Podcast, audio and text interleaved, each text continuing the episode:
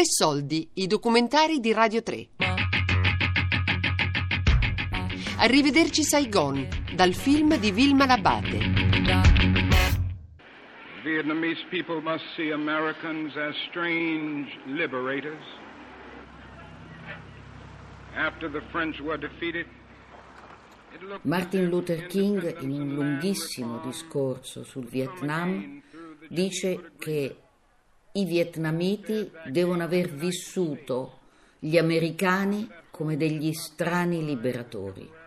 In realtà gli americani invadono il Vietnam con una quantità di armi e con un ingente eh, esercito perché sono contro il Vietnam del Nord. perhaps a more tragic recognition of reality took place, and it became clear to me that the war was doing far more than devastating the hopes of the poor at home.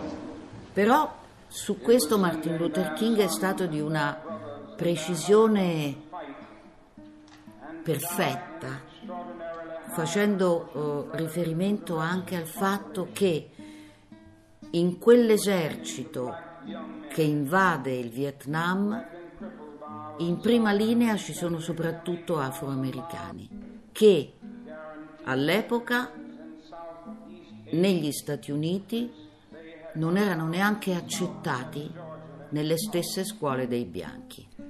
In un momento storico in cui la rivolta contro gli americani dilaga in tutto il mondo, in tutte le città del mondo, e quindi le strade delle città del mondo sono piene di giovani che urlano contro l'esercito americano, contro quegli strani liberatori, a Piombino le Stars, questo è il loro nome, un gruppo di cinque ragazze, di cui quattro sono minorenni, a causa di uno strano, di un bizzarro contratto, le Stars vengono portate nel cuore della guerra del Vietnam.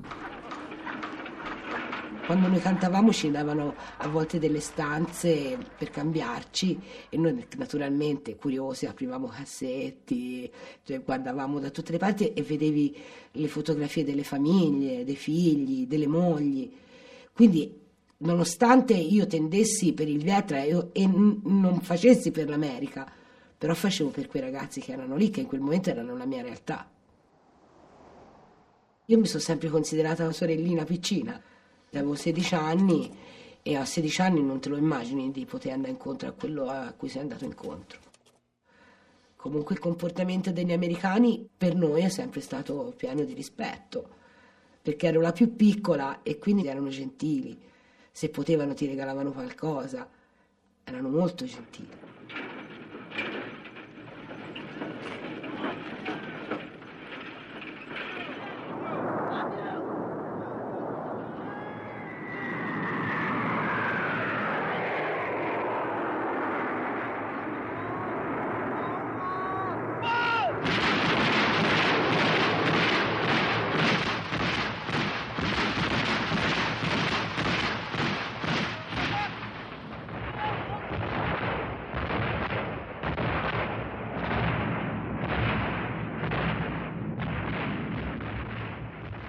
Io stavo dalla parte del nord, stavo eh, sicuramente dalla parte del nord perché mi ricordo che alcune volte ho accennato a, a una forma di ribellione nei confronti degli americani e di quello che succedeva, però eh, mi dicevano devi stare zitta perché qui schedano tutto, qualsiasi cosa dici viene schedata e quindi siamo sempre state zitte.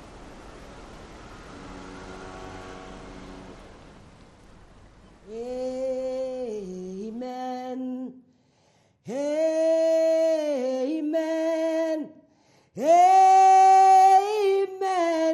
Amen. Amen.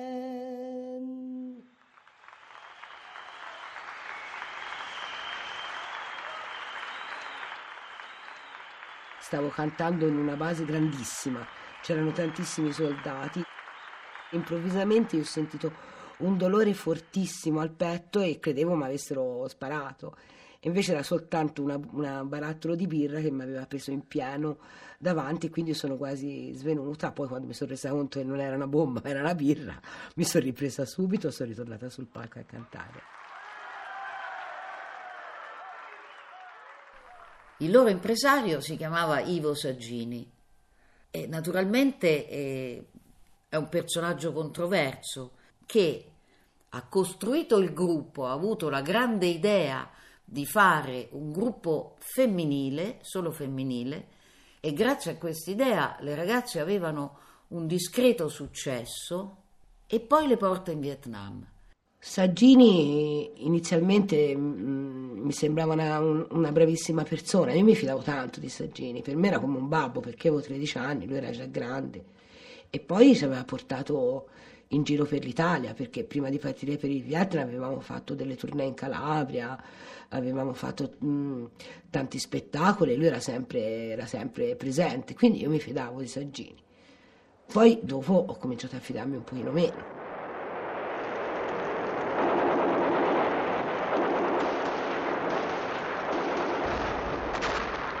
All'inizio del 68 la tempesta scoppia. Ma né alla Casa Bianca né al Pentagono era prevista la potenza del colpo che li aspettava. Non potevano saperlo. La sede dell'ambasciata americana si era trasformata, coi suoi sette piani di cemento armato, in una fortezza. Inespugnabile, avevano detto gli americani. Ma la sera del 30 gennaio, la notte del TET, quelle porte si schiusero. Sono immagini che gli americani hanno potuto vedere sui loro schermi televisivi. Uno spettacolo davvero impensato. I Marines che sparano sull'ambasciata americana, tenuta per sei ore e distrutta quasi completamente. Questa è la voce di Gian Maria Volontè.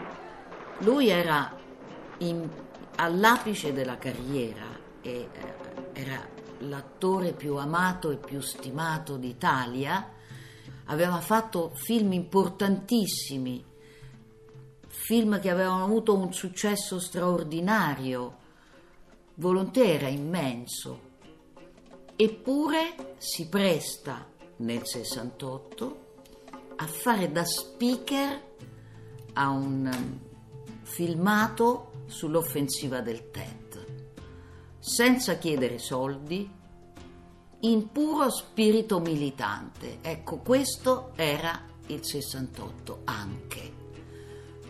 Un movimento politico che ha coinvolto tutte le categorie delle persone, anche una star come Gian Maria Volontè.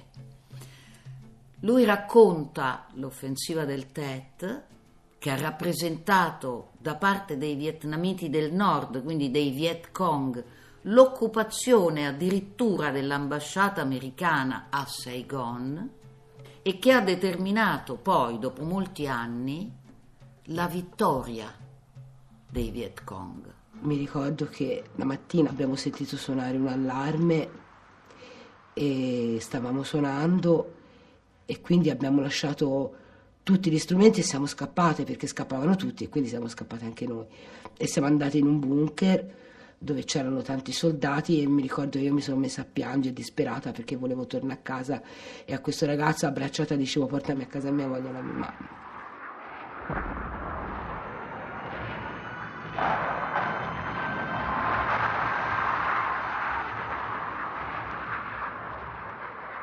Quando è finito l'allarme siamo ritornati nel locale, abbiamo ripreso gli strumenti, ci siamo rimessi a suonare perché quello dovevamo fare. Quando ci portavano con l'elicottero nelle colline, nelle famose colline, in quelle basi piccinine, i bombardamenti si beccavano anche noi. Eh, quando, quando, scoppiavano e si andava nei rifugi, ma, de, ma cascavano lo stesso pezzi di roba. I morti l'abbiamo visti, anche noi.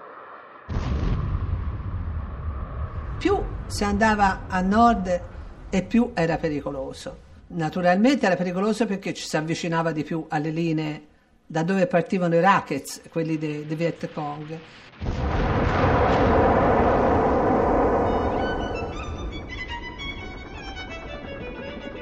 Una sera a Da Nang si cominciò a sentire tutto questo gran chiasso, questo bombardamento. Eravamo in camera. Qualcuno disse everybody downstairs cioè tutti giù, no?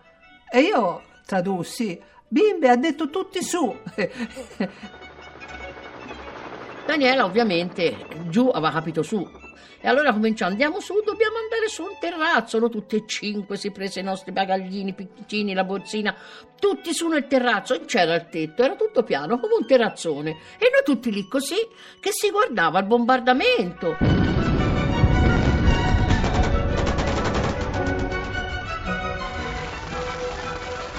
Andammo tutte su sul terrazzo a vedere il bombardamento, che bello il cielo così, no? E cascavano queste bombe e si vedeva bene la fiammata. E ci sembrava di essere proprio a Luna Park. Cina. Vero, si diceva questa cosa. Poi come è bello, noi normali, tranquilli, tanto era lontano, invece non era lontano, era vicino. Finito, venne la sirena. Allora, no, pianino pianino, abbiamo preso le scale e siamo venuti giù. Quando siamo arrivati al nostro piano dove si dormiva, la gente, tutte le persone, venivano su e facevano: Ma cosa avete fatto? Siete andati su, siete matte. La mattina dopo, a parte il macello che abbiamo sentito la notte, abbiamo anche pianto dallo spavento. C'è un soldato vietnamita che ci ha indicato una puzza di sangue ai suoi piedi e ha fatto VC, così, tutto orgoglioso che aveva sgozzato un VC, Viet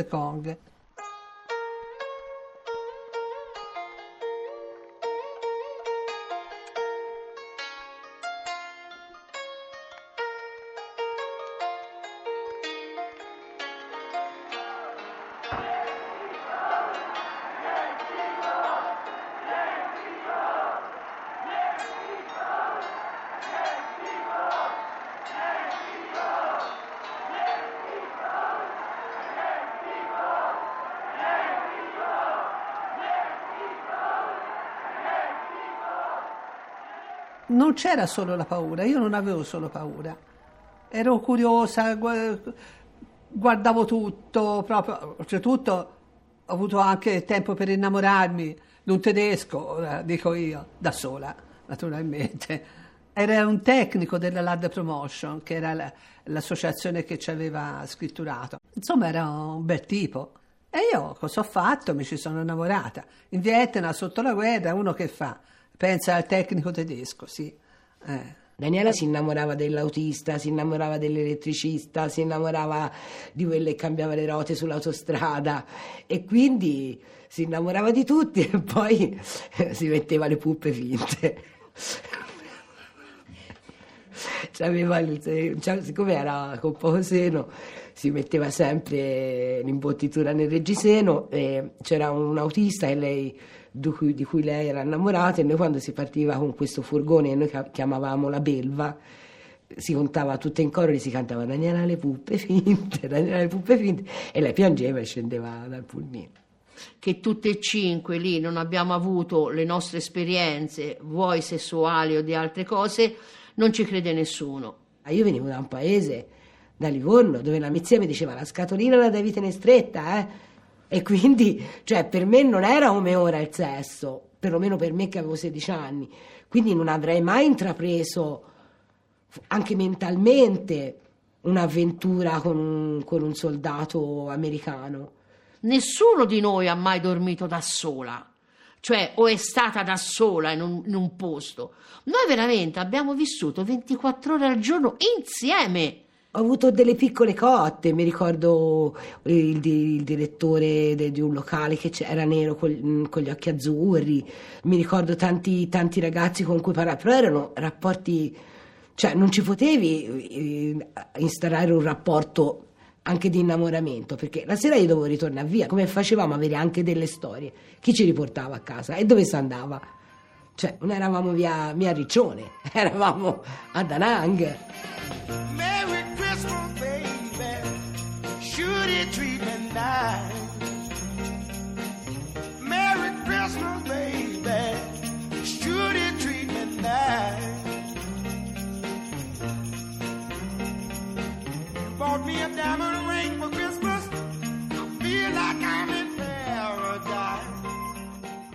Arrivederci Saigon, dal film di Vilma Labate.